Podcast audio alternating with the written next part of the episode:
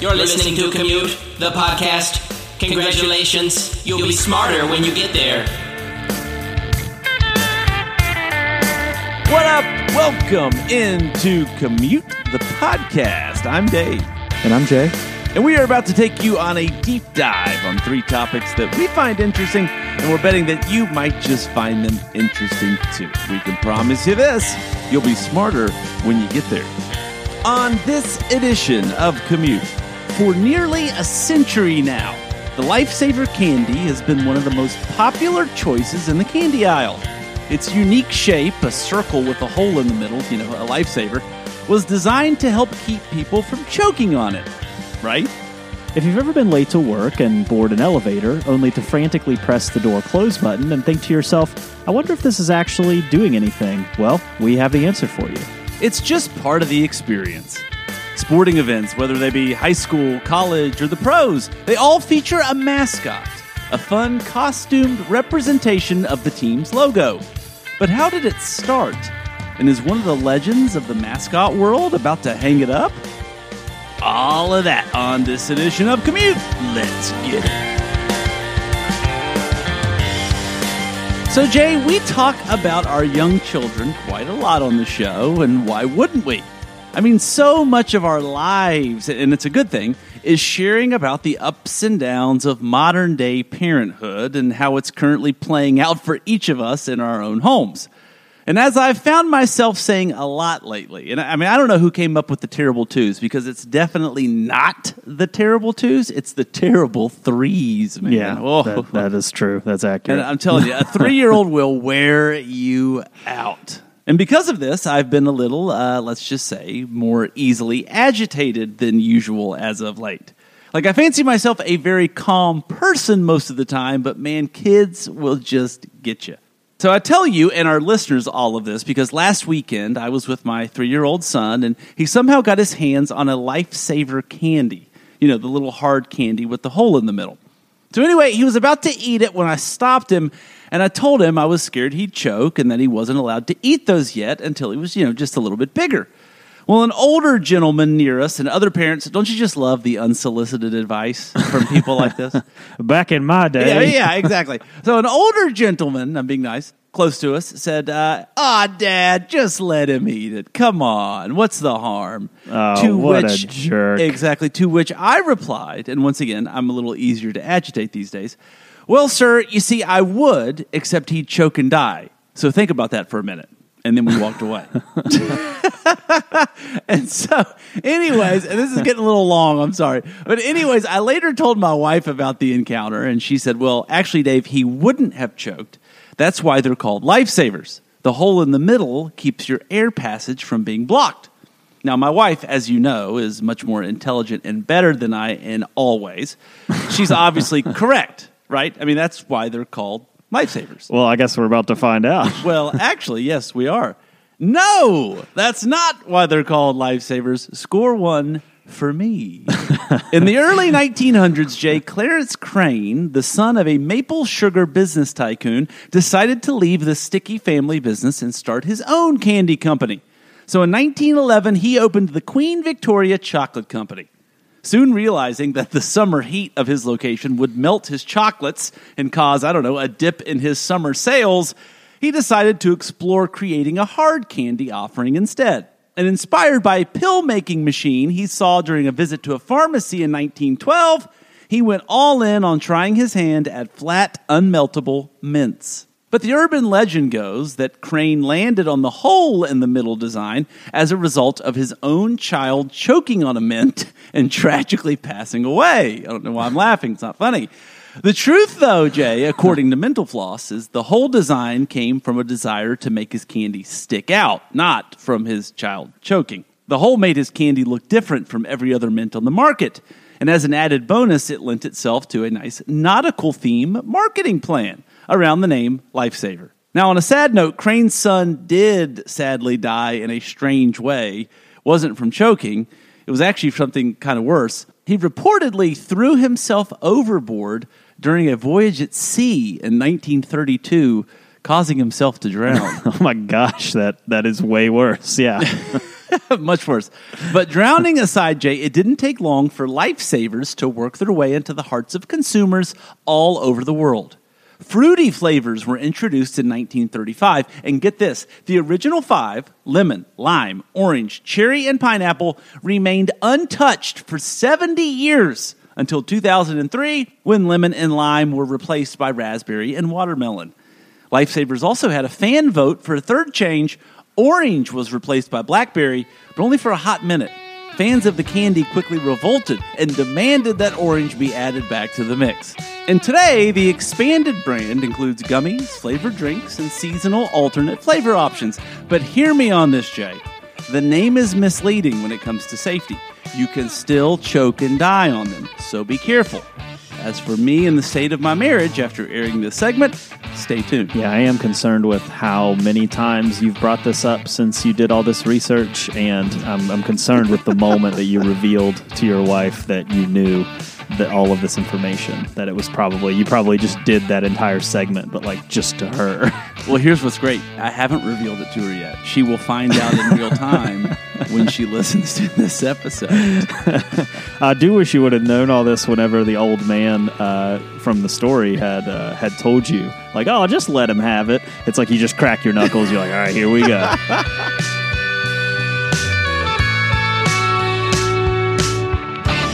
So, Dave, both you and I went to the same university, and uh, I started there in the fall of 2007. And on this campus, there's a very, uh, like a s- twin pair of very tall dormitories where you would stay if you were younger. So, I was a freshman, and I got put there.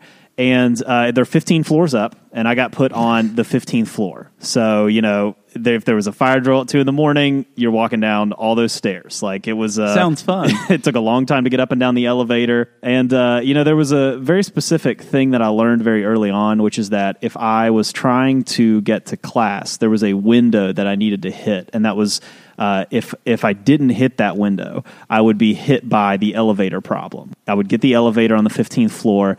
And if I was trying to get to class at like nine or something, and I was leaving just like 10 minutes too late, that every single floor on the way down, the door would open, people would get on. Next floor, the door would open, people would get on, and it would just extend the amount of time like exponentially. Like it would I would be so late if this happened. But one thing that always annoyed me when this would happen is that people would get on the elevator and they would just start smashing the door close button. We're talking like over and over, like 30 times, just like click, click, click, click, click, click, click, click, click. And in my head, I'm sitting there thinking like, first of all, it, I don't think it's doing anything. But even if it was, I think you only need to push it So once. it won't shock you that I am that guy. it's not shocking I at all. am. Uh, I am a door closed smasher. So in your head, like, do you do you think it's doing anything? I think it depends on the elevator. I'll find out when you tell me here in a second. But I think each elevator is wired differently. Well, Dave, if you've ever thought to yourself while you were pressing that button so frantically that maybe, just maybe, it wasn't really doing anything, well, you're probably right. The door close button on most elevators is just a big fat lie. So I can see that you're kind of getting a little bit mad here. So let's dive in and let's try to figure out why these useless buttons even exist in the first place. So, Dave, in 1990, an important piece of legislation that has shaped many aspects of life in the United States was passed called the Americans with Disabilities Act. This very detailed law laid out requirements for different levels of society to make accessibility better for Americans with disabilities. The passage of this act is why in public places you may see more wheelchair accessible spaces, for example, or braille. Before the Americans with Disabilities Act, there were no formal requirements to accommodate someone with disabilities in a public space. The Americans with Disabilities Act aimed to change that. One provision in the law, though, Dave read that an elevator door must remain fully open for at least three seconds to allow enough time for everyone to board, including someone with a disability. Now, the issue here is that elevators across the country already had functioning door close buttons that would seemingly violate this. Now, since the average lifespan of an elevator is about 30 years, and since the Americans with Disabilities Act has been around for about 30 years, it's safe to assume that at some point, that elevator with the door close button that you're boarding was built before the passage of the act, and the elevator company who manufactured it came in and disabled it at some point. In fact, the New York Times reports that the vast majority of all door close buttons in America have been disabled. Now, Dave, there are exceptions. For example, New York City elevators are required by law to have working closed door buttons, and there are other places in the world that do not have similar specific laws. For example, if you're in the UK, according to the Telegraph, most closed door buttons are fully functional. Now, while you may be sitting there thinking, okay, so why propagate the myth? Because, Dave, this actually is much bigger than door close buttons. The same is true for buttons at crosswalks or thermostats in many office buildings. These tools don't actually serve a real function. But can they still have a benefit even if they don't do what they say they do? Well, some people think so. Perceived control is very important, Harvard psychologist Ellen J. Langer told the New York Times. It diminishes stress and promotes well being. Dave, believing you have control over something, even if you don't, is a very powerful psychological behavior reinforcement. In an essay for The New Yorker, Nick Baumgarten argues that the buttons are actually designed to alleviate some of the anxiety that comes with stepping inside of an elevator, which is sort of a scary thing when you think about what you're actually doing. Elevator design is rooted in deception, Baumgarten says, to disguise not only the bare fact of the box hanging by ropes, but also the tethering of tenants to a system over which they have no command. So, Dave, next time you're running late to work and you find yourself smashing that button to save some time, just remember you're not really accomplishing anything, but you still may feel a little bit better regardless. I knew the crosswalks. I knew that was a scam. and you know what? The other day, actually, so I was at a crosswalk did not push the button because obviously it doesn't matter. And a lady walks up and she said, Hey, did you already push the button? Like, just being nice. Like, hey, I'll push it if you haven't. And I said, No, I haven't, but actually, we don't need to because those they're they're just kind of there. They're not even a real thing. And she said, "Oh no, no! If you don't push it, it the walk light will never come on." And I said, "Well, I bet you if you don't push it, the walk light will still come on." And she stopped talking to me and pushed it. You could have just said yes, you know, just, you could have avoided the whole thing. But much like the man with the lifesaver, I wish you had heard all this information before that interaction. You could have given her a whole lecture on why It's it doesn't the- work. It's the kids, man. It's, it's coming out. now, pushing the button on the elevator, though, is also kind of a, a little bit of a power play.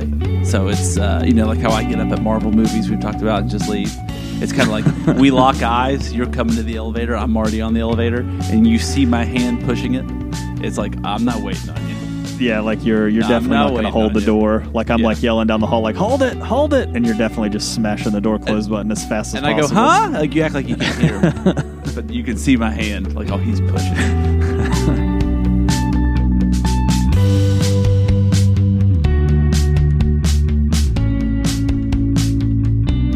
And Jay, finally, as we've discussed on the show, my day job is in marketing. And while, in my opinion, great marketing requires a lot of ingredients tossed into the mix, creativity and the ability to generate ideas has got to be near the top. But Jay, here's the thing about creativity and idea generation.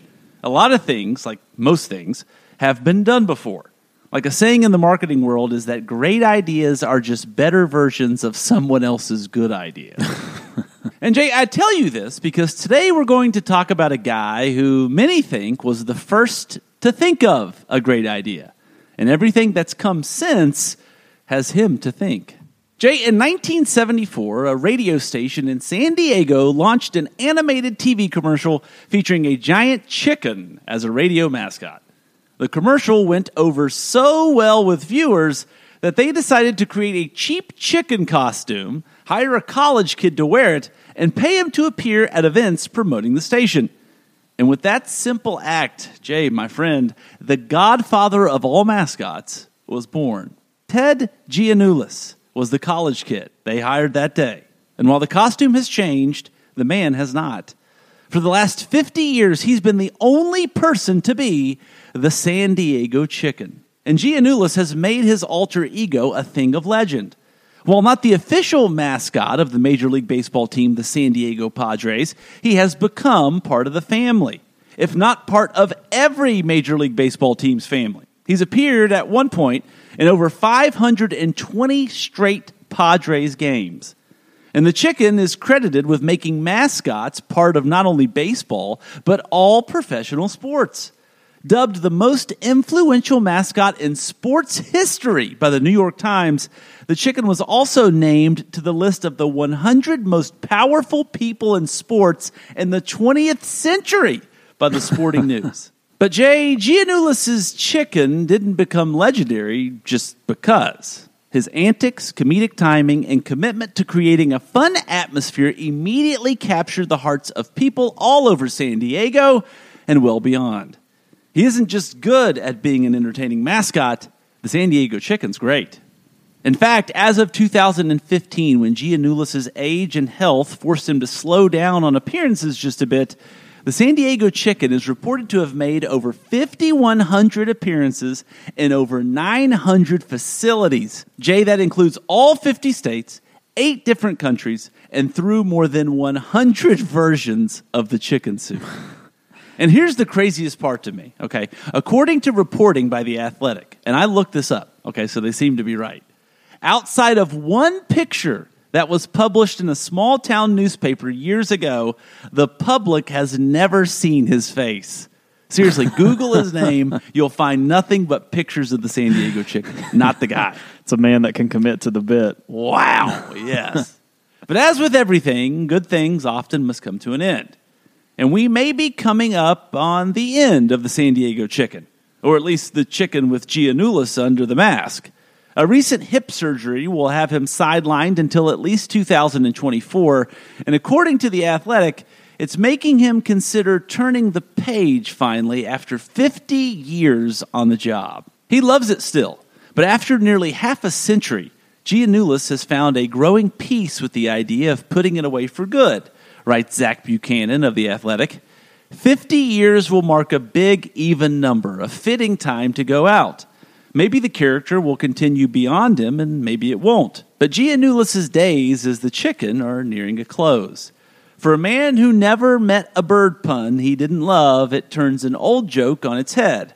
It's not why did the chicken cross the road, but it's what happens when he reaches its end. I don't know if I'm crazy about mascots uh, necessarily because it seems like in our world of social media today, a lot of mascots are just used to try to do the most ridiculous thing possible to try to like get engagement for their team on social media. So, like for example, the other night uh, I was watching the NBA playoffs and. The, did you see the Miami Heat mascot came out and Conor Conor McGregor knocked McGregor punched this person and it sent him to the hospital and it's like what are we doing here like what, like what's the, what's the purpose of this like uh, if if aliens came and saw us doing this they'd be like this let's keep let's keep moving Well- Let's well, the San stop here. Diego Chicken, the San Diego Chicken. So this guy, he books all his own stuff because he's not any team's mascot. So he's just doing appearances all over the place, you know, booking himself to show up. And so he's not without controversy either. At one point, the radio station that started the whole thing sued him because they wanted the rights to the chicken suit and to the San Diego Chicken name, and he showed up at court in the suit. of course talk he about did. commitment to the bid.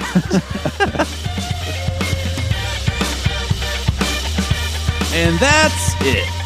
Thanks for listening. Don't forget to rate, subscribe, and review Commute on Apple Podcasts, Spotify, or your favorite podcast network. We're on social. Check us out on Facebook, Twitter, and Instagram. And you can always say what up at our website, commutethepodcast.com. Music for Commute is provided by my main man, Jason Sammons. For Jay Sisson, I'm Dave Traub. We'll see you next week. How annoyed would you be if you're the judge? He You're like, okay, okay, go, go- right. I'm being serious. Take it off, or you're going to jail. He's just like, You just it'd be you, you in this agitated state as a judge. You wouldn't be able to really handle would, it. yeah. Especially if he started going like, You'd be like, "I'm about to pluck your feathers, bub."